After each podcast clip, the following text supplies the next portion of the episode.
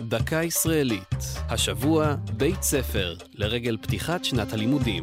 והפעם צוואת הנדבן. ב-1922 נפטר בהונג קונג הנדבן היהודי אליהו כדורי, יליד עיראק. הוא הותיר אחריו צוואה, ובה בקשה להוריש 100 אלף לירות סטרלינג להקמת בתי ספר יהודיים בארץ ישראל, שיקראו על שמו.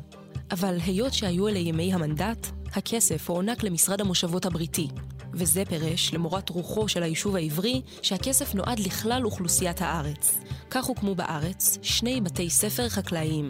האחד לערבים, שפתח את שעריו בטול כרם ב-1930, ופועל עד היום כמכון אוניברסיטאי לחקלאות, וארבע שנים מאוחר יותר, בית הספר החקלאי העברי כדורי, לרגלי הר תבור.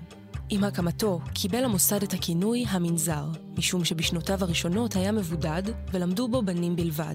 בין תלמידיו הידועים נמנים המשורר חיים גורי, מפקד הפלמ"ח והשר יגאל אלון ויצחק רבין, לימים ראש הממשלה.